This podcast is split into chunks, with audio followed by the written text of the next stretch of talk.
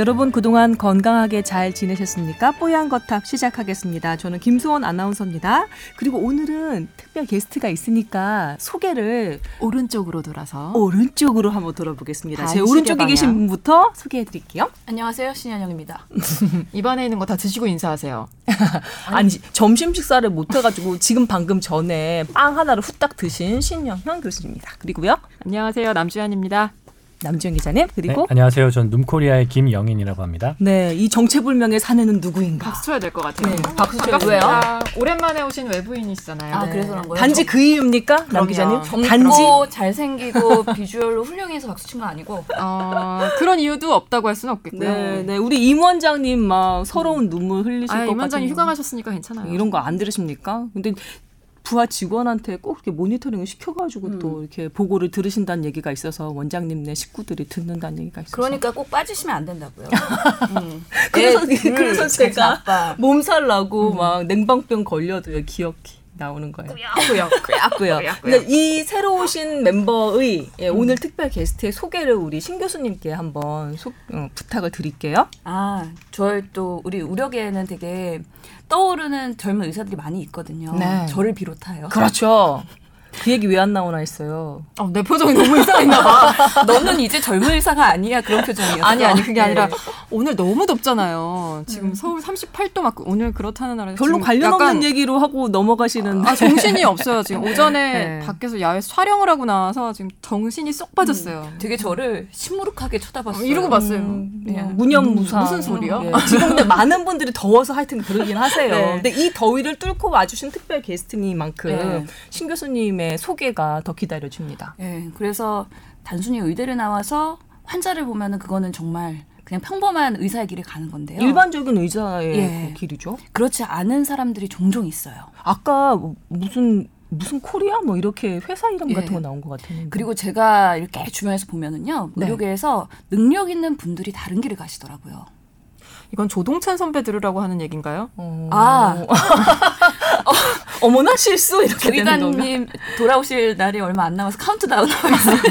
여튼 여튼 계속 들어보자면 그래서 오늘 spe, special 게스트로 김영인 선생님 또는 김영인 윤코리아 대표님을 모셨는데요. 네. 아주 젊으십니다. 그리고 아주 잘생기셨습니다. 음. 근데 그거를 어, 능가하는 대단한 능력의 소유자고요. 네.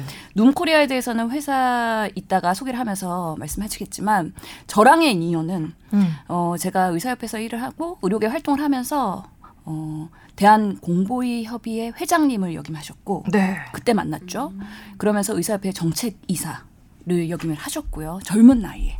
음. 그리고 현재는 눔코리아. 그러니까 눔코리아라는 건눔 하고 코리아가 아닌 눔 뭔가 다른 나라가 있다는 얘기죠. 그렇죠. 예, 다국적 기업 같은 느낌. 그렇죠. 음. 눔코리아의 대표님이십니다. 네.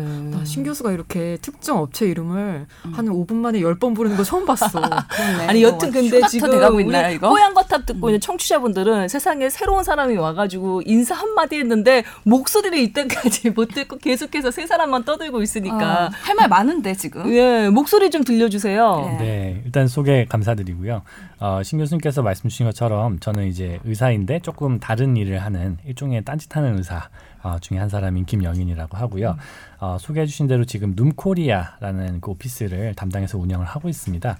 아까 왜 코리아가 붙었으면 뭔가 이게 더 거대한 실체가 있지 않겠냐 이런 말씀을 주셨는데 어, 실제로 맞고요. 이 저희 눔이라는 기업은 어, 사실 이제 글로벌 스타트업입니다. 그래서 이제 헬스케어 분야에서 이제 건강관리 서비스를 제공하는 업체고요. 어, 특이하게 이제 미국에서 처음 회사가 시작을 했는데 한국 분이 어, 창업자세요. 어머. 네, 그래서 한국 회사로도 좀 잘 알려져 있는데 음. 실제로 이제 한국에서 두 번째로 큰 지사를 운영을 하고 있고 뭐 일본, 독일 이제 영미권에 다 서비스를 하고 있습니다. 음. 그래서 가장 많은 직원들은 지금 미국 뉴욕의 맨하탄에 근무를 하고 있고요. 음. 어, 저희 지금 한국 오피스가 두 번째로 크고 뭐 한국에서도 뭐 판매도 하고 연구도 하고 뭐 그런 일들 많이 하고 회사 있습니다. 자랑은 네. 뭐 알겠고요. 네.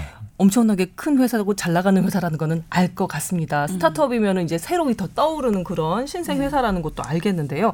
이게 뽀얀거탑이 보건의료 관련한 저희 SBS 아이템이란 말이죠. 관련해서 뭔가 얘기해 주실 게 있으니까 우리 신 교수님이 초빙을 하셨을 거 아니에요? 짧게 우리 전반부에 우리 청취자분들 건강 상담해 드려야 되거든요. 후반부에 들려드릴 얘기지만 예고성으로 짧게 오늘의 주제를 좀 말씀 해 주신다면요. 네, 어, 저희 회사가 속해 있는 분야 또 제가 지금 이렇게 경험하고 있는 분야가 디지털 헬스케어라는 분야입니다. 뭐 일반인들도 요즘은 많이 좀 들어보셨을 것 같고요. 뭐 국가적으로도 그렇고 뭐 글로벌 시장에서도 그렇고 굉장히 핫한 어떤 주제로서 또 아이템으로서 많이 회자가 되고 있는데요. 아마 청취자분들께서 이게 좀 와닿지가 않으실 것 같아요. 디지털 헬스케어. 음, 아직 낯설어요. 막연하죠. 좀. 그렇죠. 그래서 아니 근데 도대체 이게 뭐길래 음. 그렇게 뭐 국가적으로도 추진을 하려고 하고 또 글로벌 시장에서 관심 받고 있는지를 좀 더 구체적인 사례들로 한번 소개를 좀 드려보려고 하고요. 네. 그다음에 특히 이제 우리나라가 그러면 이제 그런 디지털 헬스케어 시장에 대해서 또 산업에 대해서 어떻게 대응하고 있는지 또 실제로 최근에 어떤 어, 정부에서도 이 관련된 굉장히 많은 activity를 하고 있기 때문에 그런 네. 걸 좀 소개드리려고 합니다. 좋습니다. 어, 일단 그 맛배기로 이렇게 안내 말씀을 드렸고요. 관심 있는 분들은 이렇게 들으시다가 전반부 약간 졸음 오시면 이렇게 꿀벅벅 하시다가 후반부부터 들어주셔도 될 것 같습니다. 오늘 어, 김영인 음, 대표님과 함께하는 시간 후반부에 마련되어 있습니다. 자, 하, 일단 뭐 근황 토크라도 하고 시작하는 게 원래인데 일단 좀, 좀 시간이 좀 되긴 했어요. 뭐 더웠다 건강 관리 어떻게 하고 있느냐 이런 얘기는 오늘 좀 건너뛰어야 되는 게 아닌가 싶어요. 그리고 선생님도 예 도움 말씀 주실 거죠 영인 선생님도. 네, 제가 드릴 수 있는 말씀 드려보겠습니다. 네. 자, 좋습니다. 그러면 아 메일 제목이 이렇습니다. 밀가루는 밥이 될 수 있나요? 이렇게 올려주시군요. 없나요입니다. 음, 밀가루는 밥이 될 수 없나요? 그러니까 저도 지금 약간 멘탈이 나가 있는 상태인 거죠. 너무 더워서 없나요, 있나요? 헷갈렸어요. 아나운서가. 자, 밀가루는 밥이 될 수 없나요?라면서 보내주신 분입니다. 아, 이분 저희 그 뽀얀 거탑 그 멤버들에 대한 인상평도 남겨주셨고요. 예. 여기 자리는 잠깐 비우셨지만 임채선 원장님 풍채 좋은 한의사를 예, 떠올렸는데 뭐 관련한 자료를 찾아보니까 어, 의외로 훤칠하시다고 이렇게 또 칭찬도 남겨주시고 했습니다.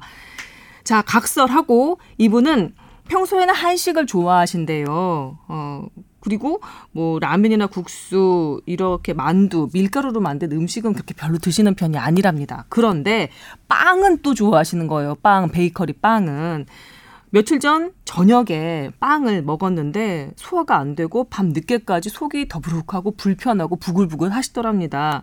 가족들 건강검진을 받거나 한의원에서 진맥을 받으면 보통 하는 얘기가 밀가루 커피 피하라 이런 얘기 많이 듣는다고 하는데 밀가루가 몸에 좋지 않다는 얘기는 많이 들었고 어, 피하라는 얘기도 많이 들었는데 도대체 왜 몸에 좋지 않다고 얘기하는지 그렇다면 서양 사람들은 다 밀가루가 주식일 텐데 어떻게 그것만 먹고 사는지 너무 궁금하다고 밀가루는 밥이 될 수 없나요? 이렇게 질문해 오셨습니다.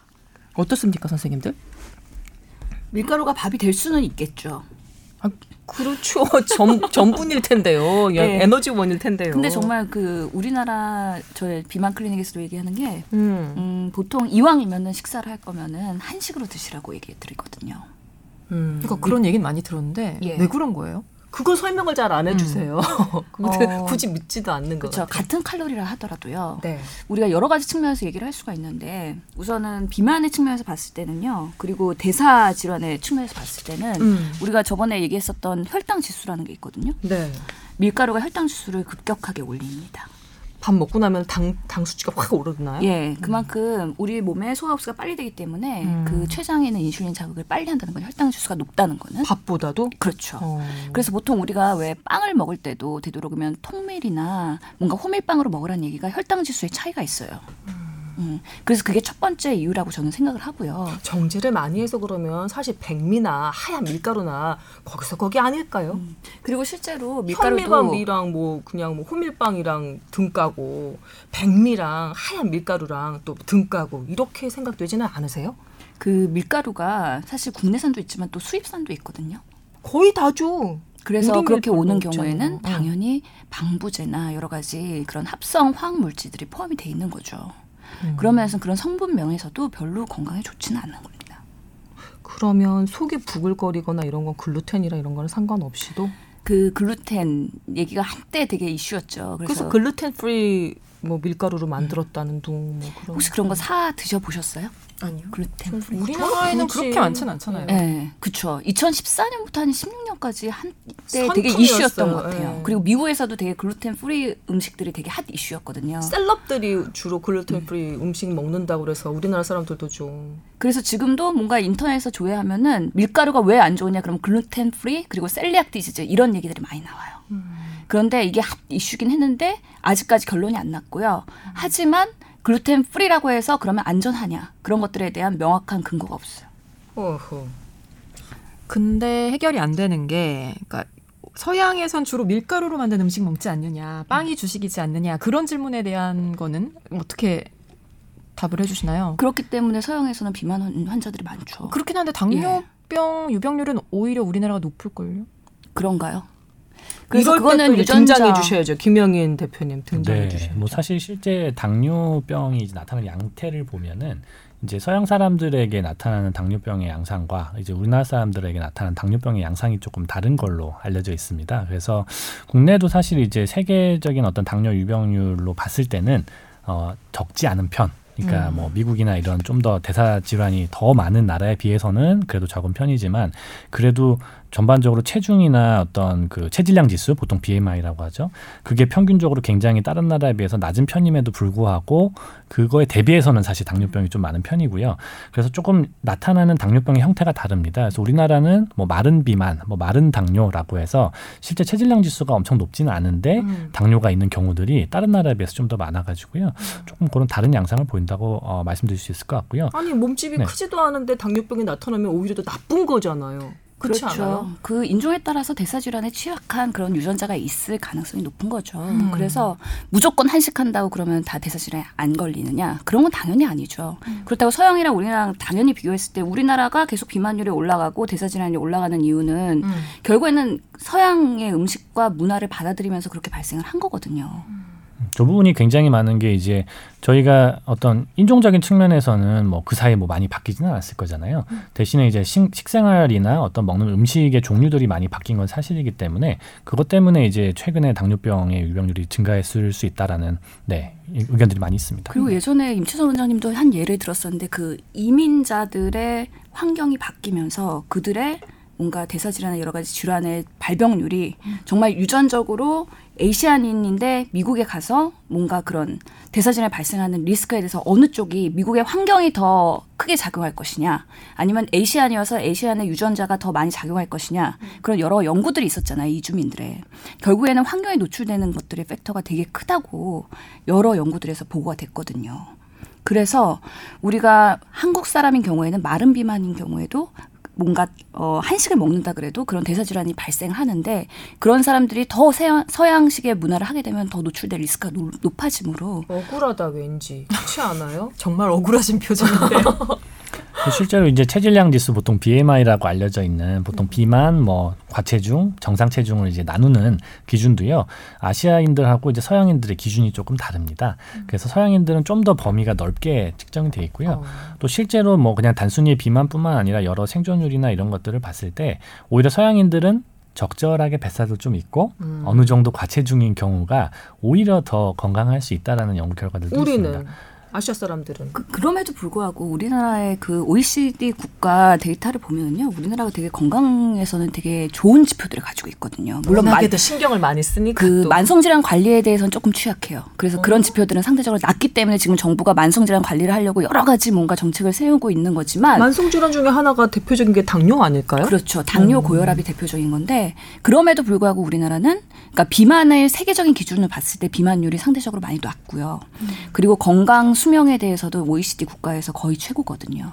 그런 면에서는 우리나라의 건강 형평성이나 여러 가지 다른 그런 의료의 취약이 상대적으로 적다는 거죠.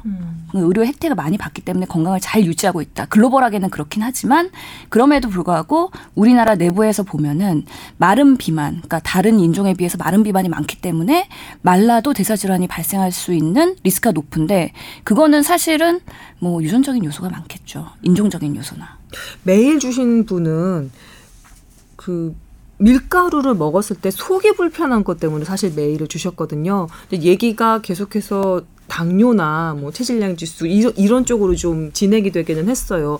배가 불룩하게 좀 가스가 차는 것 같고 불편하고 부글부글 끓는 것 그건 음, 다시 돌아가서 글루텐 얘기를 좀 하자면요. 글루텐은 밀가루에 들어있는 뭔가 우리 찰떡지게 하는 그런 성분을 단백질. 가진 단백질이라고 네. 얘기를 하잖아요. 근데 한국 사람들은 글루텐에 관련해 가지고 글루텐 때문에 더부락한 경우가 얼마나 있겠느냐. 그런 경우에 상대적으로? 상대적으로 별로 없다고요. 사실 저도 글루텐의 과민성이나 그런 것들 때문에 소화불량을 본 사람은 없거든요. 오 진짜? 예.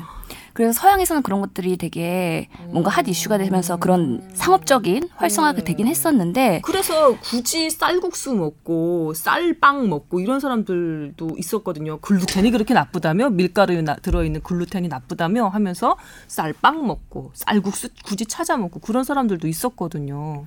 그래서 지금까지 얘기되는 거는 글루텐 자체의 문제이기보다는 뭔가 탄수화물 과잉으로 인해 갖고 그런 경우가 많을 것 같고요. 글루텐이 정말 그 더부룩하고 소화 불량의 원인이 된다 그러면 본인 같은 경우에도 지금 사연, 사연 주신 분들도 글루텐이 free인 음식에서는 괜찮은지 한번 테스트를 해볼 필요는 있을 것 같긴 해요. 음. 그런데 그럼에도 불구하고 계속 그런 증상이 있다 그러면은 그 글루텐 때문은 아닌 거죠. 그럼 밀가루의 무엇 때문이죠? 지금까지 말씀하신 밀가루가 많이 정제되고 멀리서부터 오는 바람에 여러 가지 가해졌을 여러 가지 처치들 때문일까요? 글쎄요, 그거에 대해서는 아직 디테일하게 밝혀진 것 같지는 않아요. 임 원장님이 계시다면 밀가루가 원래 성질이 찬 음식이어서 말이죠. 뭐좀그 성질이 찬 걸 잘 못 받아들이는 체질이 있을 텐데 말이죠. 이렇게 설명을 해주셨을 수도 있을 것 같은데 우리 아버지 맨날 하시는 말씀이 그거잖아요. 찬 성질에 있는 거 먹으면 곧장 배가 부글부글 끓는 사람들이 있다고 돼지고기도 그렇고 뭐 호두도 그렇고 밀가루도 밀가루도 찬 그렇고 성질이래요? 예, 예, 그렇게 말씀하세요. 메가가 뭐 또 그렇다는 얘기도 하시고 근데 제가 빵을 좋아해서 조금 그냥 짐작 미루어 짐작컨대 음. 이분 저녁 드시고 밤에 맛있는 빵이 있어서 또 드셔서 더부룩하셨을 수도 있어요. 아 진짜 아, 네. 아, 그- 저도 그 생각을 했어요. 식사하시고 음. 빵을 후식으로 드시고 뭐 그런 식으로. 어, 제가 꼭 그래요. 이게, 이게 빵을 식사로 먹는 빵이 사실 외국인들 먹는 그 식사빵은 또 다르잖아요. 담백하고 소금도 설탕도 좀 덜 들어가 있고 거기다가 기름기도 좀 덜하고 단맛도 덜하고. 근데 밥 먹고 조금 입이 좀 심심하고 입안에 짠기나 매운 기를 좀 가시게 하려고 크림이 많이 들어간 예쁘게 좀 이렇게 마- 모양도 만든 그런 빵을 베이커리 빵을 꼭 찾게 돼서 끊으려고요 이제. 그러니까 그래서 이 탄수화물 중독이나 밀가루에 그 뭔가 중독성이 있는 물질이 있다라는 얘기도 있거든요. 탄수화물 중독. 예. 음. 근데 그것도 아직은 명확하게 검증된 얘기는 아니기 때문에 꼭 그것 때문에 뭐 탄수화물을 계속 먹게 된다라는 것도 사실은 아직까지는 단언할 수 없는 부분이긴 해서 의사가 얘기하기엔 좀 조심스러운 부분이 있겠죠. 예. 네, 특히 이제 탄수화물 중독도 단순히 어떤 중독성이 있는 물질이 있어서라기보다는 실제 탄수화물을 먹었을 때 이제 뇌에서 어, 이 탄수화물을 먹었을 때 나타나는 반응들이 이제 다른 예를 들면 뭐좀 중독성이 있는 약이나 아니면은 뭐 담배나 술이나 이런 걸 먹었을 때 나타나는 반응하고 좀 비슷하다는 얘기들이 좀 있어요. 그러니까 결국에 어, 일종의 쾌락 중추를 자극시키는 탄수화물을 먹었을 때 느끼는 그 어, 포만감 그리고 이 자체가 가진 어떤 감칠 맛들에서 나오는 자극들이 자꾸 그 행동을 반복하게 만드는 어, 측면들이 좀 있다는 얘기가 있습니다. 그래서 실제 이분도 만약에 이제 어, 뭐 방금 말씀하신 것처럼 먹는 양을 어떻게 보면 조절하는 게 음. 그 더부룩함을 좀 해결하는데 좀 더 우선순위일 수도 있고요.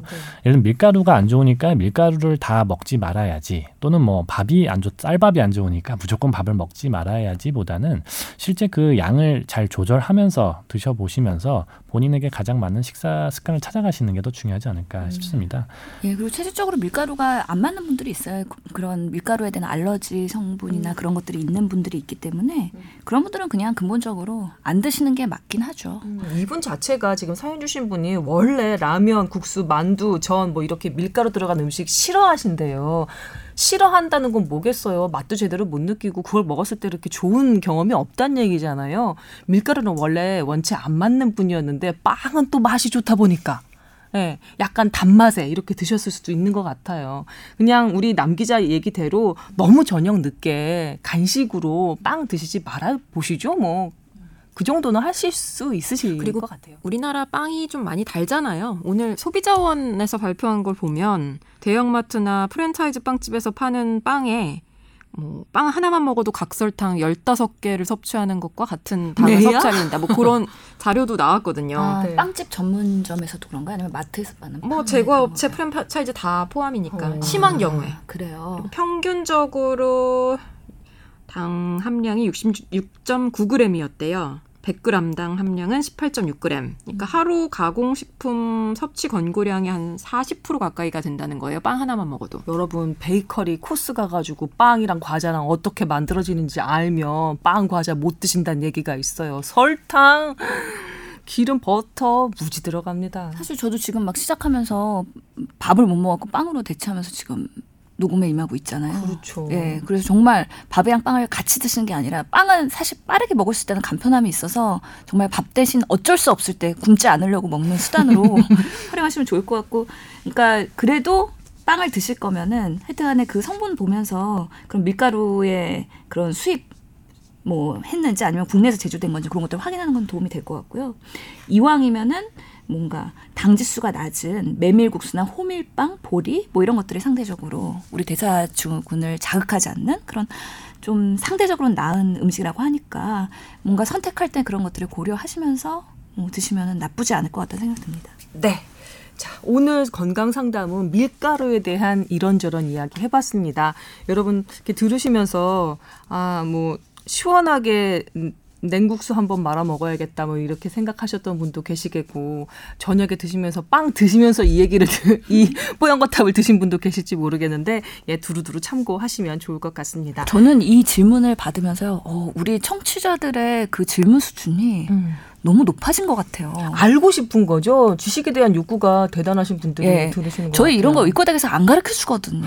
저희도 공부해야 되는 부분이고 찾아봐야 되는 부분이기 때문에 네. 저희를 열심히 공부시키고 있는 청취자분들한테 감사를 드려야 될 것 같아요. 예, 그러니까 여기 출연하는 사람들을 공부시키는 그런 청취자인 거죠. 신 교수님 공부해서 나와서 막 열심히 설명하는데 옆에서 음, 식사하시고 빵 드신 거 아니에요? 막 난 이런 얘기 던지고 있고. 나는 Asian이라서 억울하다 이런 얘기하고 있고. 네. 그렇죠. 예, 여러분의 뭐 마음을 좀 대변한다 이렇게 또 생각하고 있습니다. 자, 뽀얀 거탑 여러분과 함께하고 있습니다. 건강, 뭐 보건 여러 가지 이슈들 있죠. 그리고 본인들의 건, 그 질병 관련한 그 건, 걱정거리들도 있고요. 어, 저희에게 메일 보내주시기 바랍니다. TOWER 타워 골뱅이 sbs.co.kr입니다. 다시 한번 뽀얀 거탑이니까 타워 썼고요. TOWER at sbs.co.kr입니다. 많이 많이 보내주세요. 오늘은 밀가루 얘기해드렸습니다. 자 그리고 어, 오늘 뽀얀거탑 초반에 미리 잠깐 맛배기로 말씀드렸던 것처럼 오늘은 특별 게스트 김영인 대표와 함께 헬스케어, 디지털 헬스케어 어, 과연 뭔지 얘기 좀 나눠보도록 하겠습니다. 네, 오늘의 본격 주제로 넘어가겠습니다. 저 시작 전에 질문 있습니다. 네. 그 기사를 좀 찾아보니까 메디컬 디렉터라는 음 뭐라 그래요 지- 직함이라고 할 수도 없고 그렇게 나오던데요. 많이 듣기는 했는데 의사 선생님들 중에 이제 뭐 제약사라든가 이런 헬스케어 업체에서 일하시는 선생님들이 medical director라는 직함을 쓰시던데 정확히 어떤 일을 하시는 거예요? 네, 사실 이제 보통은 제약사나 이제 의료기기 회사의 medical director로 일하시는 분들이 많이 계시고요. 대부분 이제 의사 선생님들이시죠. 그래서 보통 이제 헬스케어 분야라고 말하면은 정확히 말하면 이제 의사들이 일하는 의료 라는 분야보다 좀 더 포괄되는 개념입니다. 그러니까 거기에 필요한 뭐 기기를 만들거나 약을 만들거나 또 그 약을 유통하고 판매하는 뭐 모든 걸 다 이제 healthcare라고 하는데요. 그 과정에서 전문가들의 좀 의견이 필요한 부분들이 있습니다. 예를 들면 제약 업체들, 제약사들 같은 경우에는 그 이제 신약을 개발을 했으면 그 신약에 대한 임상 실험을 진행해야 되는 경우들이 많은데요. 이제 그런 것들을 회사 입장에서 이제 실제 의료기관들하고 뭐 조율을 해서 연구를 한다든지 또는 이제 자체적인 연구를 하는 역할들을 하게 되고요. 뭐 저같이 지금 이런 어떤 healthcare startup에서 일하는 이제 medical director 선생님들은 이제 이 뭐 보통은 어떤 서비스나 제품을 개발하는 데 있어서 실제 이제 의료계의 니즈, 그다음에 실제 어 진료 현장에서의 needs를 좀 반영하는 데 도움을 주는 그런 역할들을 좀 하고 있고요. 실제로 이제 병원들하고 만나서 뭐 사업 개발을 한다든지 또는 실제 이제 헬스케어 분야에서 뭐 보통 이제 payer라고 말하죠. 이제 비용을 지불하는 의사가 많이 있는 뭐 보험사나 또는 이제 제약사 쪽하고 커뮤니케이션하고 비즈니스를 만드는 역할 뭐 이런 것들을 좀 하고 있습니다. 그래서 이제 네, 그러니까 광범위합니다. 확실히 이 제약이나 이런 그 의료와 관련된 그 기업에서요. 그 의사들의 역할이 되게 필요한 것 같아요. 왜냐하면 결국에는 customer가 의사이기 때문에 병원에서 환자를 보는 의사들을 대상으로 뭔가 이렇게 어떻게 보면은 장사를 한다고 말할 수도 있는 거죠. 그럴 때 이게 커뮤니케이션이 원활해야 되는데요. 의사들이 매우 의학 용어를 어렵게 사용을 하잖아요. 그래서 일반 사람들이 와서 뭔가 대화를 하다 보면은 그런 세일즈를 해야 되는 입장에서는 더더욱이 커뮤니케이션 하기가 매우 어려운 거죠. 그러면서는 의사들이 그런 기업이나 업체에 들어가서 역할이 되게 중요하고 저도 사실 제약회사에서 1년 동안 일을 했었어요. 음. 그럴 때 의사들의 역할이 뭐 임상을 당연히 진행하는 데 있어서도 중요한 그런 의학적인 판단을 하는 것도 중요하지만 뭔가 커스터마인 의사들과 대화를 할때 결국에는 의사와 의사 사이에서의 의학 용어 이런 것들의 한계를 넘어서야지 뭔가 이게 이루어지는 일들이 많기 때문에 그런 면에서는 되게 의사들이 앞으로는 계속 뻗어나가야 될 것 같다는 생각이 들기는 해요. 약간 통역사 같은 역할을 한다 그렇죠. 생각하시면 편안할 것 같습니다. 지금 제가 그 생각하고 있었어요. 음. 역관이다 역관. 그쵸. 통역사. 근데 통역사의 역할만 하는 게 아니라 지금 그 김영희 대표 같은 경우에는 이미 뭔가 메디 칼한 의학적인 거 플러스 마케팅과 뭔가 컨텐츠 개발 이런 것들을 아울러서 그거를 통합하는 대표를 하고 계시는 거잖아요. 네, 맞습니다. 음. 그런 면에서 몇 년 되셨죠? 어, 지금 이쪽에 들어온 지 한 3년 조금 넘었고요. 예. 3년 만에 눈코리아를 휘어잡으신 거예요. 아, 근데 이게 스- startup이다 보니까 아무래도 여러 가지 뭐 업무나 이런 것들이 예. 확장이 좀 다른 기업에 비해서 좀 빠른 편이 있어서 그렇고요. 네. 뭐 말씀 주셨던 것처럼 단순히 이제 고전적으로 의사들이 하던 역할들 외에 어, 의사들이 실, 직- 실제 경영에 참여를 한다든지 뭐 직원을 뽑고 관리하고 또 실제 어떤 마케팅이나 세일즈 현장에 어, 나가서 일을 하는 케이스가 점점 많아지고 있습니다. 실제로 뭐 제약사 같은 경우에도 기존에는 연구개발 부서에서 주로 의사를 많이 채용을 했었는데요. 최근에는 마케팅이나 또는 영업 부서에도 의사들을 시- 직접 채용하는 경우들이 꽤 많아졌습니다. 그러니까 그만큼 어, 의사들이 이제 의료인으로서의 역할뿐만 아니라 어떤 기업 내에서 기업인으로서의 역할을 더 많이 해야 되는 어, 상황들이 있고요. 그게 이제 뭐 개인의 needs도 물론 있겠지만 사실 기업 쪽의 니즈가 사실 요즘 더 큰 거라고 볼 수 있겠습니다. 단지 병원을 운영하고 약을 팔고 또 처방을 해주고 이걸 넘어서서 다른 게 뭐랄까 의료 산업 이 더 커지다 보니까 이런 그 의사들이 또 그런데 아 어떤 직함을 가지고 활약을 해야 하는 그런 때가 이제 온 거죠 진짜 도래를 한 거죠 네. 이해가 가는 것 같아요. 근데 되게 개인의 성향도 되게 중요한 것 같아요. 왜냐면은 뭔가 단독 개원을 해가지고 하루 종일 그런 진료실에서 내가 환자를 보는 게 행복할 것이냐. 아니면 이렇게 김 대표처럼 뭔가 사람을 만나고 뭔가 그런 상품에 대해서 얘기를 하고 그런 것들이 더 행복하겠느냐. 저는 우리 이전에 시간이 지금 별로 없긴 한데 그냥 짧게 말씀드리고 넘어가자면 이전에 그 임채선 원장님이랑 교수님이랑 아 뭐였지 그. 그 서남권 의료 어, 그러니까 의, 의, 의대 정원 그 쿼터 문제 얘기를 하면서 어 저 의사 TO들 의사 이렇게 만들어진 TO들 관련 얘기하면서 제가 느꼈던 거는 왜 의사들이 더 많아지면 안 되지? 음. 그 의사들이 의사로 대- 배출이 돼서 병원에서 다 소화되지 못해서 뭐 이렇게 병원이 뭐 보산을 한다든지 의사들이 그냥 손 빨고 있다든지 그 걱정이라 이런 식의 얘기 줄거리들이 있었잖아요. 그게 아니라 지금 우리 김영인 대표처럼 사회 각기 의사의 목소리나 그런 중재가 필요한 여러 곳에 진출할 수 있게 된다면 글쎄요. 의대 티오를 확 늘려줘도 상관없는 게 아닌가. 오히려 그쪽으로 가게 된다면 더 나은 게 아닌가라는 생각도 드는데. 그건 또 아닙니까? 되게 재밌는 접근이신 것 같은데요. 제가 실제로 저희 재밌다는 거는 별로 마음에 안 드는. 아니, 뭐 아니 그때보다 그렇게 되게, 생각하는 사람도 네, 있어요. 그렇게 생 그러니까 보통 사람도 있죠. 의사 정원, 그러니까 의대 정원 늘려야겠다 하시는 분들은 이제 더 많은 의료 서비스를 공급받기 위해서 늘려야 한다고 생각하시기 때문에 지금 말씀하신 내용이 조금 다른 논지여서 재밌다고 말씀을 드린 거고요. 네. 실제- 아, 일단 이 얘기를 들어야 네, 되는데 저희가- 디지털 헬스케어 얘기를 들어야 되는데 아니 시간이 우리 네. 정책 의사 출신이어서 정책적으로도 얘기 아, 잘할 네. 것 사실 같아요. 뭐 연계가 좀 돼 있습니다. 아, 그래요? 네, 산업하고도요. 왜냐하면 디지털 헬스케어 분야에 도대체 전체 의사의 몇 퍼센트가 일을 해야 되느냐라고 봤을 때 지금은 사실은 0.1%가 안 된다고 보시면 됩니다. 그러니까 지금 의사들이 배출돼서 이제 뭐 면허가 요즘 최근에 13만 번까지 나왔다고 하는데요. 그러니까 그 중에 뭐 돌아가신 분, 뭐 아니면 진료 안 보시는 분 하면 지금 활동하는 의사가 한 7, 8만, 8만. 7, 8만 정도라고 보는데 그 중에 0.1%면은 800명이 채 안 된다는 거거든요. 그러니까 그 이하의 분들이 뭐 제약이나 아니면 보험, 그다음에 이런 디지털 스퀘어 분야에서 종사를 하고 계신데 네. 그게 당연히 저도 늘어나야 된다고 생각하고 한 1% 정도까지 늘어나면 아까 말씀하신 이제 의료계가 사회랑 좀 더 소통을 잘 하고 또 이제 사회각기 필요한 곳에서 의사가 진료가 아닌 다른 역할로 기여할 수 있는 바로 더 기여를 잘 할 수 있을 거라고 보는데요. 그게 뭐 갑자기 전체 의사의 절반이 뭐 이런 진료가 아닌 행위를 하는 거는. 네 그러다 보니까 이게 전체 의대생 TO에 영향을 줄 정도일까 음. 보다는 지금 있는 의료 인력들 중에서 그런 어, 새로운 분야로 좀 진출하고자 하는 사람들이 그 조금 더 그 선택을 쉽게 할 수 있게 만들어주는 정도만 하더라도 충분하지 않을까 생각을 네, 합니다. 제가 너무 경솔 했네요. 아니, 네, 지- 섣부른 생각을 했네요. 뭐 지금도 한 해 3,700명 정도의 의사들이 배출이 되고 있거든요. 그래서 그 증가 속도를 봤을 때 하여튼간에 많이 나오고 있어요. 음. 앞으로도 계속 증가할 거예요, 우리나라에서는. 그래서 사실은 지금 젊은 의사들이 우리 왜 청년 실업 얘기하잖아요. 젊은 의사들의 이슈도 있어요.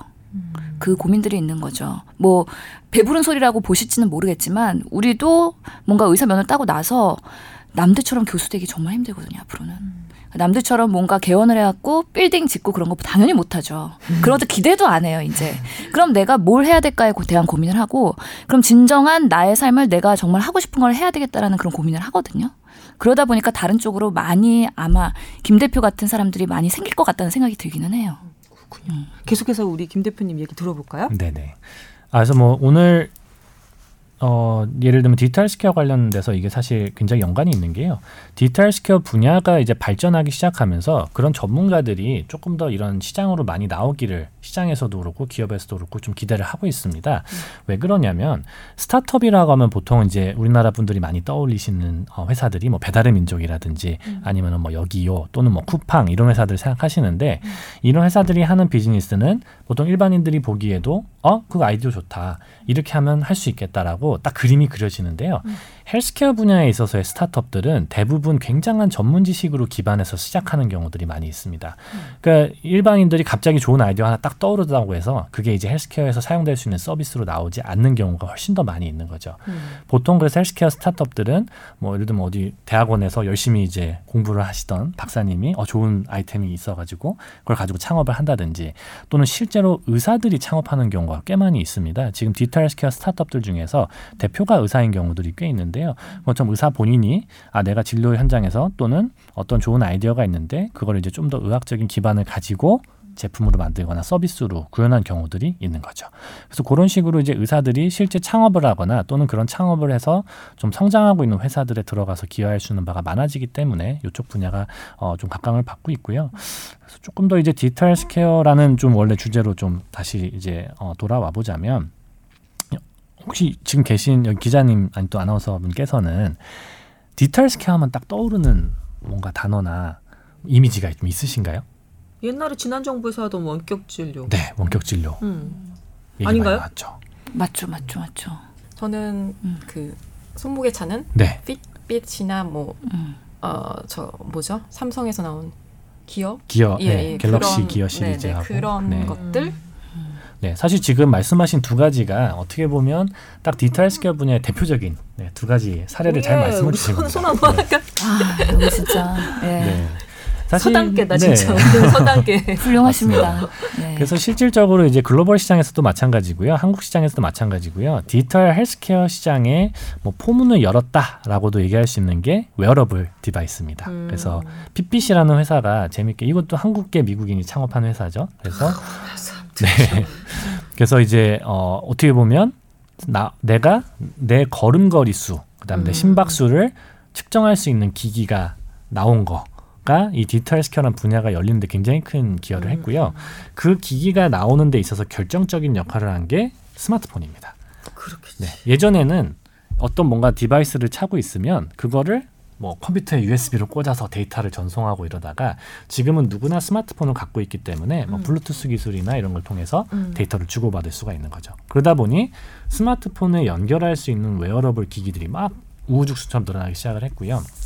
Fitbit이라는 회사가 음. 이제 포문을 네, 열었습니다. 네. 그래서 포문을 열었고 그거를 이제 뭐 애플이나 삼성에서 좀 더 프리미엄 device를 냈고 그다음에 이제 어, 샤오미 같은 데서 좀 더 저가 브랜드를 막 내면서 음. 전 국민들이 꽤나 많은 분들이 한 번 정도는 체험을 해봤을 만한 서비스들을 그 제품들이 나오게 된 거죠. 샤오미 밴드 써봤습니다. 네. 그래서 예전엔 이제 내가 몇 걸은 거지 뭐 예, 예전에 되게 조그마한 만보기 허리에 차고 다니시는 분 있었잖아요. 만보기 네. 디지털 healthcare의 선두였구나. 그렇죠. 근데 그 만보기는 사람들이 아이고 어, 뭐 연세 드신 분들이나 차고 다니는 거다 생각을 하는데 이런 막 핏핏이나 샤오미 미밴드는 어 이거 차고 있으면 되게 힙해 보이잖아요. 네, 힙해 보이거든요. 그리고 왠지 내 건강 내가 건강해질 것 같은 음, 사실. 그런 이미지가 소비가 굉장히 많이 됐고요. 저도 이제 이쪽 시장이 사실 한동안 쭉 성장하다 요즘 굉장히 침체기를 겪고 있는데 그 원인이 사실 거기에 있다고 봅니다. 그러니까 사람들이 이게 진짜 건강해져서 또는 이걸 차고만 있어도 건강해지는 게 아니라 음. 이걸 차고 있으면 건강해질 것 같다는 그 이미지를 소비한 게 더 크지 않냐 싶은 거죠. 음. 그러니까 한 번 사신 분들이 맞아요. 다시 잘 안 사세요. 맞아요. 두 번, 세 저도 번. 이제 안 씁니다. 네. 맞아요. 그리고 맞아요. 보통 안 쓰게 되는 계기가 예를 들면 길게는 한 달까지 충전 안 해도 되잖아요. 음. 충전할 때가 문제예요. 충전하고 나면 까먹어요. 까먹어요. 그리고 며칠 안 차고 있으면 음, 그래도 별내 생, 내 인생에 차이가 없는 것참 같은데. 일반적인 사람이었나 봐요. 저도 그렇습니다. 일반적인 저도. 소비자였나 봐요. 네. 그래서 이제 운동 매니아 분들 위주로는 그래도 좀 착용하시는데 음. 이게 보편적인 제품으로 쓰기가 좀 어려웠던 거죠. 그래서 음. 핏빛이 2015년도에 미국 시장에 상장을 해서 굉장히 주가가 올라가다가 지금은 음. 공모가 이하로 주가가 떨어졌습니다. 어머나. 네, 그러면서 관련된 산업이 전체가 다 흔들리기 시작을 어, 했고요. 어. 그러면서 뭐그 비슷한 시기에 이제 어, 있었던 웨어러블 회사들 중에서 망한 회사가 정말 많습니다. 네, 그래서 이제 그게 이제 시장 포문을 열었던 부분이고요. 헬스케어 관련해서 그런 디지털 웨어러블 기기들은 젊은 사람들이 멋스럽게 이렇게 차는 것보다는 차라리 할머니 할아버지들 아니면은 이제 정말 만성 질환자들한테 이렇게 써서 그게 어떻게 어떤 데이터로 모아져서 병원에서 이렇게 관리를 해주는 그런 방향으로 가는 게 더 나을 것 같은데 멋으로 차기에는 사실 그보다 더 멋진 게 많거든요. 그렇죠. 어. 네. 그래서 사실 실제적인 건강 효용이라고 할까요? 그러니까 음. 내가 진짜로 건강해지는 그 결과물을 얻어내는 게 되게 중요한데 음. 사실 그냥 어떤 측정하는 것만으로는 그게 좀 부족했다라는 거죠. 그럼 이제 거기서 다음 스텝으로 나가면은 어떻게 하면 건강하게 만들어 줄 것인가 음. 고민을 하기 시작하는데 거기서 약간 이제 원격 의료 또는 음. 원격 진료 이런 프레임들이 나오기를 시작합니다. 그렇죠. 그래서 그렇죠. 나 혼자 관리하면 어렵잖아요. 그리고 건강 관리라는 게 단 한 번도 재밌었던 적은 없거든요. 네, 맞습니다. 그렇죠. 너무 너무 재미없는 건데 이거를 어떻게든 하게 하려면 음. 둘 중에 하나입니다. 굉장히 강력한 동기가 있어야 되고요. 두 번째는 정확한 방법을 알아야 되는 거죠. 음. 근데 그거를 혼자서 할 수가 없으니까 누군가의 도움을 받는다라는 음. 컨셉으로 이제 디지털 헬스케어 서비스 분야가 이제 조금 나타나기 시작을 합니다. 음. 그래서 이제 국내 같은 경우에는 지난 정권에서 원격 진료를 굉장히 많이 밀었죠. 네. 그렇죠. 사실 뭐 청와대에서 굉장히 이거 푸시를 많이 했다 보니까 실제 뭐 시범 사업도 했- 했었고 음. 또 이거에 대해서 뭐 이제 각뭐 이제 저 의료 전문인 단체들뿐만 아니라 시민 단체들도 굉장히 반대를 많이 했었고요. 음.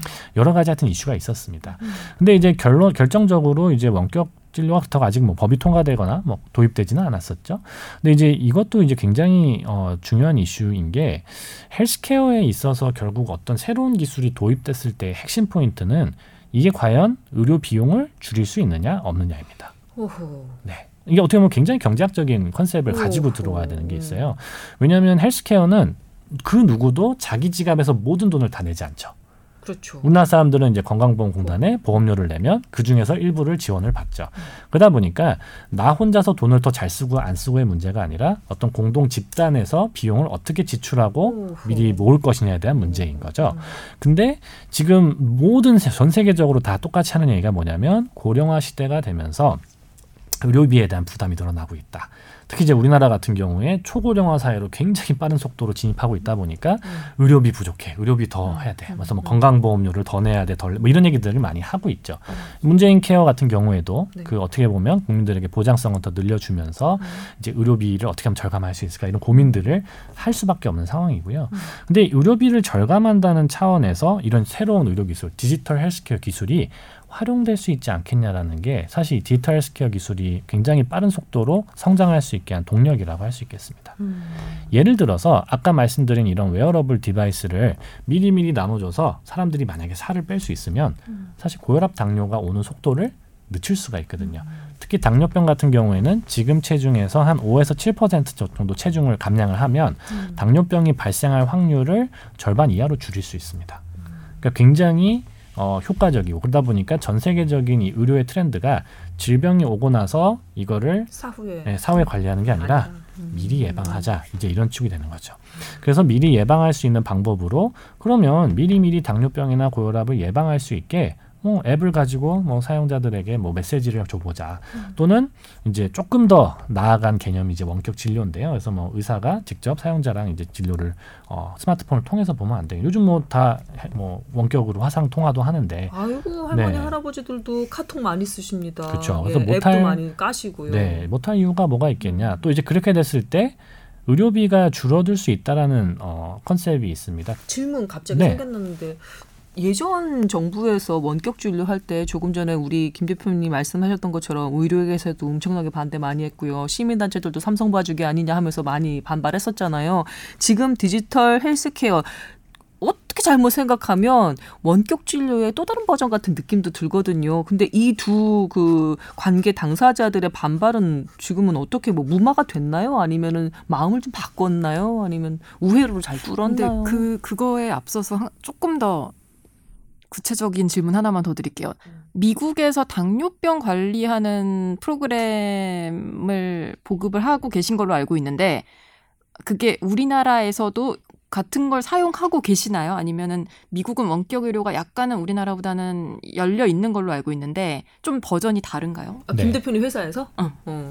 그두 가지 질문 다 되게 중요한 내용이라서 제가 순서대로 일단은 기자님께서 말씀하시고 먼저 짚고 넘어가면 두 번째 문제가 좀 해결이 될 것 같은데요. 우선 이제 저희 한국에서는 저희가 당뇨병 예방이나 당뇨병 관리는 직접 판매하지 있지는 않고요. 예를 들면 뭐 보건소랑 협업을 할 때 보건소를 통해서 나가거나 또는 병원들하고 이제 어떤 임상 실험을 할 때 실험 단계에서 먼저 제공을 하고 있고요. 미국에서는 실제 서비스를 하고는 있습니다. 근데 이제 미국 시장하고 한국 시장을 굉장히 잘 보셔야 되는 게요. 헬스케어 분야에서는 미국이 과연 세계에서 가장 선진적인 헬스케어 문화 또는 서비스를 갖고 있냐라고 봤을 때? 그렇지는 않습니다. 네. 헬스케어 문제가 굉장히 많다라고 얘기를 하고요. 거꾸로 문제가 많은 경우에는 그 문제를 해결했을 때 사업이 나타날 수 있는 굉장히 큰 장점이 있죠. 그러니까 미국은 애초에 의료 이용이 굉장히 어렵습니다. 보통 이제 혹시 뭐 유학을 가시거나 경험해 보신 분들은 공감하실 텐데요. 우리나라처럼 그냥 병원 가서 어, 저 진료받으러 왔어요라고 하면 진료를 안 봐줍니다. 사전에 예약을 꼭 해야 되고요. 보통 가입되어 있는 보험에 따라 좀 다르겠지만 뭐 제가 아주 평균적으로 러프하게 얘기해서 일단 일단 한 번 병원을 가면 그게 뭐 단순한 감기 진료든 또는 뭐 좀 더 중증 질환 진료든 간에 기본 10만 원 이상의 본인 부담금이 있습니다. 비싸고 이용하기가 어렵죠. 근데 이제 원격 의료가 미국에서는 이제 왜 필요하냐고 하냐면 아까 말씀하신 의료비 절감 측면에서 보험사, 보험자들이 혜택을 보기 때문입니다. 예를 들면 우리나라는 뭐 배가 좀 아픈 것 같아서 그냥 동네 병원을 가면 사실 굉장히 저렴한 비용으로 이제 진료를 보고 약을 받던가 또는 어 이거는 큰 병원 가보셔야 될 것 같아요라는 진료를 받을 수가 있는데 미국 같은 경우에 이제 사용자들이 내가 지금 이거 배가 아픈데 이거를 병원을 가야 되나 말아야 되나 고민하다가 만약 응급실로 달려가게 되면 한 사람당 정말 적어도 한 천만 원의 어떤 어, 정도부터 시작해서 막 몇백만 원에서 몇천만 원 정도의 이제 비용이 발생을 하게 됩니다. 그럼 제가 만약에 보험을 운영하는 보험자라고 한다면 이 사람들이 단순 그냥 뭐, 뭐, 체한 정도인데 응급실에 가서 막 몇천만 원씩 쓰면 너무너무 비용을 많이 써야 되는 상황이 되다 보니까 이런 사람들을 원격 진료를 그냥 좀 더 싼 비용으로 하게 해서 어느 큰 병원을 가야 될지 그냥 단순히 동네 병원 가서 약점 먹고 가도 되는 정도인지를 판단하게 하면 비용을 아낄 수가 있다라는 측면이 있는 거죠. 그래서 그런 방식으로 해서 실제 보험 특정 보험에 가입한 사람들은 원격 진료 서비스를 이용할 수가 있고요. 마찬가지로 본인 부담금이 있고 이제 보험사에서 어, 지불해 주 보존해 주는 비용이 있습니다. 뭐그 비용 구조는 제가 좀 이따 말씀을 드리겠지만 워낙에 아까 말씀드린 것처럼 한, 이제 미국 같은 경우에는 본인 부담금 10만 원 워낙 비싸다 보니까 한 4만 원 정도의 이제 진료를 볼 수 있으면 사실 사용자들이 베네핏을 그러니까 혜택을 누- 누리죠. 근데 이제 국내 같은 경우에 원격 진료를 통해서 예를 들면 볼 수 있다고 합시다. 예를 들어서요. 그렇게 됐을 때 진료를 보는 거는 가능하고 처방을 받는 건 가능하나 어느 정도의 비용을 내면 사용자들이 원격 진료를 보겠느냐. 있어서 미국하고 현격한 차이가 있습니다. 지금 이제 국내에서 병원을 가면 사실 약 처방까지 다 포함해서 만 원 미만으로 진료를 다 해결할 수가 있는데 이걸 이제 원격 진료를 통해서 하게 되면 그냥 의사만 만나는 게 아니라 심지어 뭐 단말기도 사야 될 수도 있고 또 단말기가 필요 없다고 하더라도 그럼 서비스를 만들어야 되고 그럼 누군가는 이 서비스에 대한 비용을 지불해야 되고 그게 소비자들이나 보험자의 부담으로 오게 될 텐데 내가 만 원 내고 이거 볼 바에 그냥 바로 앞에 있는 병원 가서 오천 원 내고 다 해결하면 더 싸지 않겠나.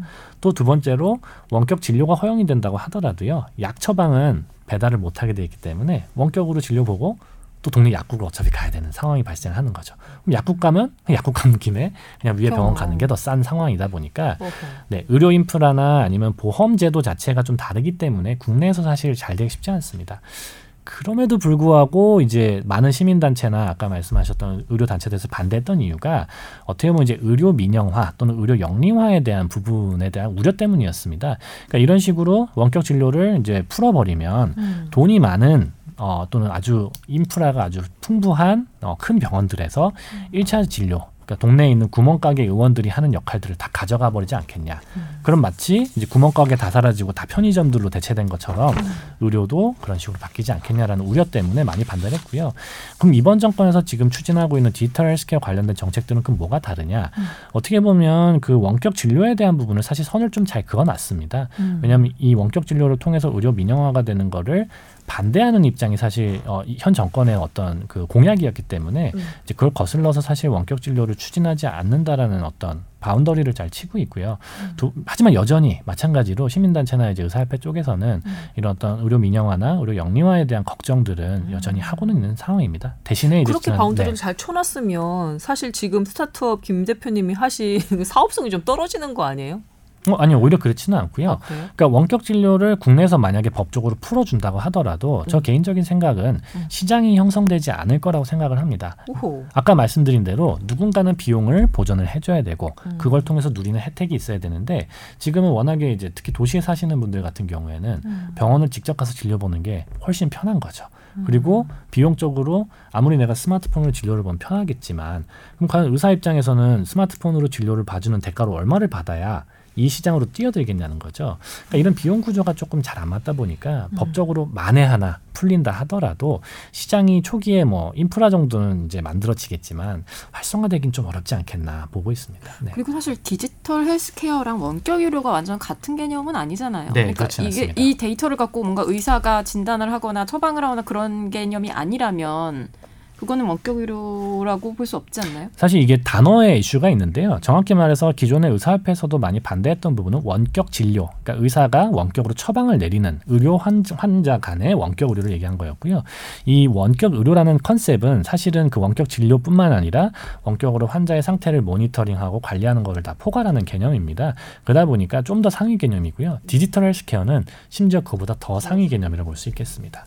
뭐 오늘은 시간 관계상 말씀은 못 드렸지만 이제 유전체 검사라는 부분이나 또는 인공지능, 빅데이터 분석을 통한 뭐 신약 개발, 또 뭐 이제 인공지능 기술을 통해서 뭐 간단한 헬스케어 서비스 이용하는 것들 이런 것도 다 사실 디지털 헬스케어 분야에 속해 있고요.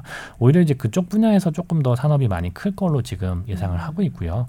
뭐 아, 네. 진짜 얘기가 지금 나오기 이제 시작하는데. 그러게요. 어떻게 하지?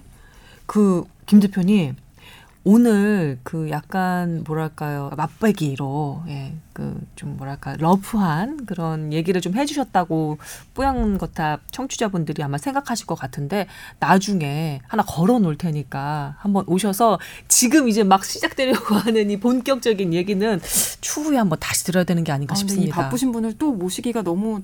죄송스러워서 그럼 어떻게 하지? 아니 저희 뭐 네. 회사가 예. 가까이 있어서요. 네, 아, 언제든지 그래요? 불러주시면 예. 또 무궁무진한. 얘기들이 남아 있죠. 그러게요. 아니 예. 지금 건드려 주신 얘기 하나 하나가 정말로 한 주제가 될 수 있을 정도로 예, 덩어리가 큰 얘기들인데. 근데 진짜 궁금해서요. 그 당뇨병 관리해 주시는 그 앱은 대체 어떤 것들을 지원해야 된다 그러나 어, 뭘 어떻게 해주시는 거예요? 네, 정확히 말하면은 당뇨 예방에 좀 더 가깝고요. 당뇨병 예방은 아까 말씀드렸던 것처럼 체중 기존 체중에서 5에서 7% 정도를 감량을 하고요. 일주일에 뭐 한 150분 정도 어, 좀 중강도의 운동을 하는 음. 어, 어떤 생활 습관의 변화를 어, 얘기를 합니다. 뭐 웨어러블 기기 차고 있으면 몸무게가 줄지 않거나 걷지 않거나 뛰지 않으면 전기 자극 같은 거를 원격적으로 보내거나 설마. 뭐. 아니면 계속해서 경고음이 나오는 거죠. 삐삐삐. 어, 그러니까 어떤 식으로 이걸 강제하세요? 네, 사실 저희가 되게 좋은 했어. 포인트인 게 강제하지를 않습니다. 그러니까 강제를 하는 순간 이제 어떤 행동과학적, 심리학적으로 봤을 때 일단 벌을 줘서 어떤 행동을 하게 하는 것과 보상을 줘서 어떤 행동을 하게 하는 거를 비교했을 때 보상을 하는 경우가 세 배 이상의 효과를 가지고 있거든요.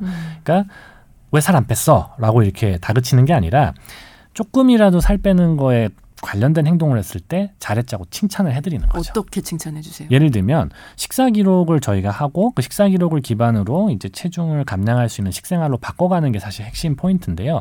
그거를 이제 혼자 사는 게 아니라 저희 영양사 코치들이 붙어서 이거 관리를 해주는데 그때 이렇게 합니다. 뭐 첫 주차에는 일단은 식사를 막 첫 주차부터 뭐 엄청나게 적게 드세요 이게 아니라 일단 첫 번째 주차는 식사를 기록만이라도 다 해주세요. 뭘 먹어도 괜찮으니까 기록을 다 해달라 했을 때 기록을 잘 하셨으면 일단 칭찬을 드리는 거예요. 어 기록하신 거 정말 너무 잘한 거다. 정말 친절한 시스템이구나. 네. 그래서 일단 기록하는 게 잘 되면 그 다음에 조금씩 조금씩 이제 어, 난이도를 높여가고요. 그래서 어떻게 보면 이제 작심삼일을 삼일에한 번씩 계속하는 어, 효과를 이제 사람이 사람에게 대신에 이런 디지털 기술을 통해서 제공한다 이렇게 보시면 될 것 같습니다. 그러니까 지금 저희 제가 저희 병원에서 운영하는 비만 프로그램에 이걸 접목해서 지금 하고 있는데요. 음. 장점인 것은 의사가 비만 환자를 볼 때 모든 걸 다 케어할 수가 없거든요. 비만은 워낙에 생활 습관을 바꿔야 되는 총체적인 그런 프로그램이 제공이 돼야 되기 때문에 영양사가 붙어야 되고 운동 처방사가 붙어야 되고 의사가 비만약을 처방하면서 또 관련된 질환을 매니지해야 되는 여러 가지 그런 뭔가 팀으로 운영이 돼야 되는데 그렇게 인력에 뭔가 제한이 있는 상황에서는요, 이런 SNS나 이런 어플리케이션을 이용해서 같이 영양이나 운동을 평소에 모니터링 해주고 피드백 주는 시스템이 있으면 그들이 평소에 이렇게 잘하고 있다가 한 달에 한 번씩 저희 병원에 오셔갖고 얼마나 잘하고 있는지 그런 체크하는 거. 이렇게 해서 지- 예전에 그 뽀얀거탑에서 댓글로 누가 주셨던 것 같아요. 의사가 오히려 원격 의료를 진료해야 되는 그 개념이 되게 재밌어서 좀 더 그거를 한 챕터로 얘기해달라고 댓글이 있었던 적이 기억이 나시나요? 잘 안 나요. 그렇구나. 아니 왜 나는 뽀얀 뽀얀 여탑에 정말 댓글을 하나하나 다 기억을 하고 있는데 그래서 아유, 음. 제가 의사협회 있을 때는 그 원격 의료에 대한 문제점을 계속 피력을 하면서 이거는 어렵다라고 얘기하긴 했는데요. 그럼에도 불구하고 진료실에서 부족한 부분을 메꿔줄 수 있는 디지털 헬스케어가 분명히 있거든요. 그래서 이런 것들을 잘 활용해서 우리가 우리나라에는 거의 의료 취약지가 없고 격오지가 별로 없기 때문에 시장성이 약할지 모르겠지만 훨씬 더 환자들한테는 좋은 프로그램을 제공할 수 있다는 면에서는 꼭 이게 활성화되고 더 뭔가 우리나라에서 발전됐으면 좋겠다는 생각이 듭니다. 네, 특히 이제 대학병원에 당뇨나 고혈압 진료를 보러 가시는 분들이 꽤 있거든요. 근데 보통 그거는 어, 동네 병원에서 진료받아야 되지 않아?라고 생각하는데 가시는 이유가 뭐냐면 대학병원에 가면 뭐 영양사 선생님이 전문 또 영양 강의도 해주고 운동 처방 선생님이 또 맞춤형으로 운동도 강의를 해주니까 아 서비스 quality가 높다라고 해서 사실은 어, 대학, 이제 1차 의료기관을 안 가고 대학병원으로 이렇게 가시는 경우들이 꽤 많은 거죠. 그러다 보니까 이제 동네에 있는 구멍가게 의원들 입장에서는 이 환자를 어떻게 보면은 대학병원에 심지어 고혈압 당뇨 환자인데 뺏기는 현상이 발생을 하고 이제 그런 부분들이 예를 들면 이 디지털 헬스케어가 진료를 보는 기능이 아니라 어떻게 보면 영양이나 운동 쪽에서 생활 습관 관리를 도와주는 형태로 서비스가 확장이 되면 아 그건 기존의 그 의료 시스템에 잘 녹아들 수 있겠다 그렇게 생각을 하고 있고요. 물론 이제 조금 더 복잡한 여러 문제들이 있습니다. 이제 누가 비용을 낼 것이냐, 소비자가 직접 낼 거냐, 또는 정부에서 뭐 보험자를 통해서 내줄 것이냐 이런 다양한 논의들이 있는데요. 적어도 서비스가 시장에 출시돼 서 보편화되기 시작하면 자연스럽게 이제 보험에서 그걸 흡수할 수 있는 환경이 이제 나오게 됩니다. 그래서 그런 측면들을 저희가 국내 시장에서는 좀 기대를 하고 있습니다. 자, 비용 지불, 보험 이렇게 얘기 나왔는데요. 요 얘기 되게 첨예하잖아요. 관련해서도 한번 들어볼 필요가 있을 것 같습니다. 아까 얘기해 주시는데 뭐 이렇게 저렇게 잘 챙겨주고 뭐 이게 영양사, 뭐 이렇게 운동 처방사 이렇게 나오는데 헬스장에 개인 트레이너가 계속해서 카톡으로 오늘 뭐 드셨어요? 왜 헬스장 안 오셨어요? 이렇게 관리해 주는 것 같은 그런 느낌을 받았거든요. 근데 그 정도의 이렇게 밀착된 전문적이고 어, 밀착된 그런 케어가 들어간다면 훨씬 더 이렇게 여러 가지 그, 그 만성 질환들 치료에 도움을 크게 받을 수 있을 것 같다는 생각도 들었습니다. 오늘 디지털 헬스케어 관련해서 어, 눔 코리아의 김영인 대표님 특별히 모시고 여러 가지 얘기 나눠봤는데요. 정말 추후를 기약하지 않을 수가 없는 것 같습니다. 얘기가 아주 더 무궁무진 남아 있을 것 같거든요. 그러나 시간이 벌써 다 되었습니다. 마지막으로 한 말씀 남기실 거 있으시면 네, 네. 마이크 드릴게요. 그 디지털 healthcare라는 분야 아까 말씀하신 것처럼 지난 정권에서 원격 의료라는 프레임 때문에 좀 많이 위축됐던 경향이 있는데요. 근데 지금은 사실 제가 주변에 이제 실제 의사 선생님들을 만나봐도 또는 뭐 협회도 마찬가지고요. 그다음에 차- 산업 전반에서 아 이거는 이제 한국에서 전략적으로 좀 잘 어, 선택을 해서 좀 육성을 해야 될 분야다라는 그 공감대가 많이 형성되고 있습니다. 그래서 뭐 저희도 이제 추후에 좀 기회가 된다면 이 방송 들으신 청취자 분들께서도 아 디지털 스 케어가 앞으로의 내 삶에 이런 이런 영향을 줄 수가 있겠구나. 또 내가 좀 더 건강한 삶을 살기 위해서 이런 이런 서비스들을 이용하면 아 내가 남들보다 좀 더 스마트하게 좀 더 앞서가는 건강 관리 할 수 있겠구나. 좀 그런 내용들을 좀 많이 소개해 드리도록 하겠습니다. 질문 많이 주십시오. 예, 다음에 기약하도록 하겠습니다. 오늘 말씀 정말 잘 들었습니다.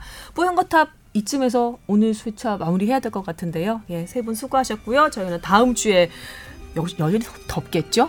네, 그래도 건강한 모습으로 찾아뵙도록 하겠습니다. 감사합니다. 수고하셨습니다. 감사합니다. 고맙습니다.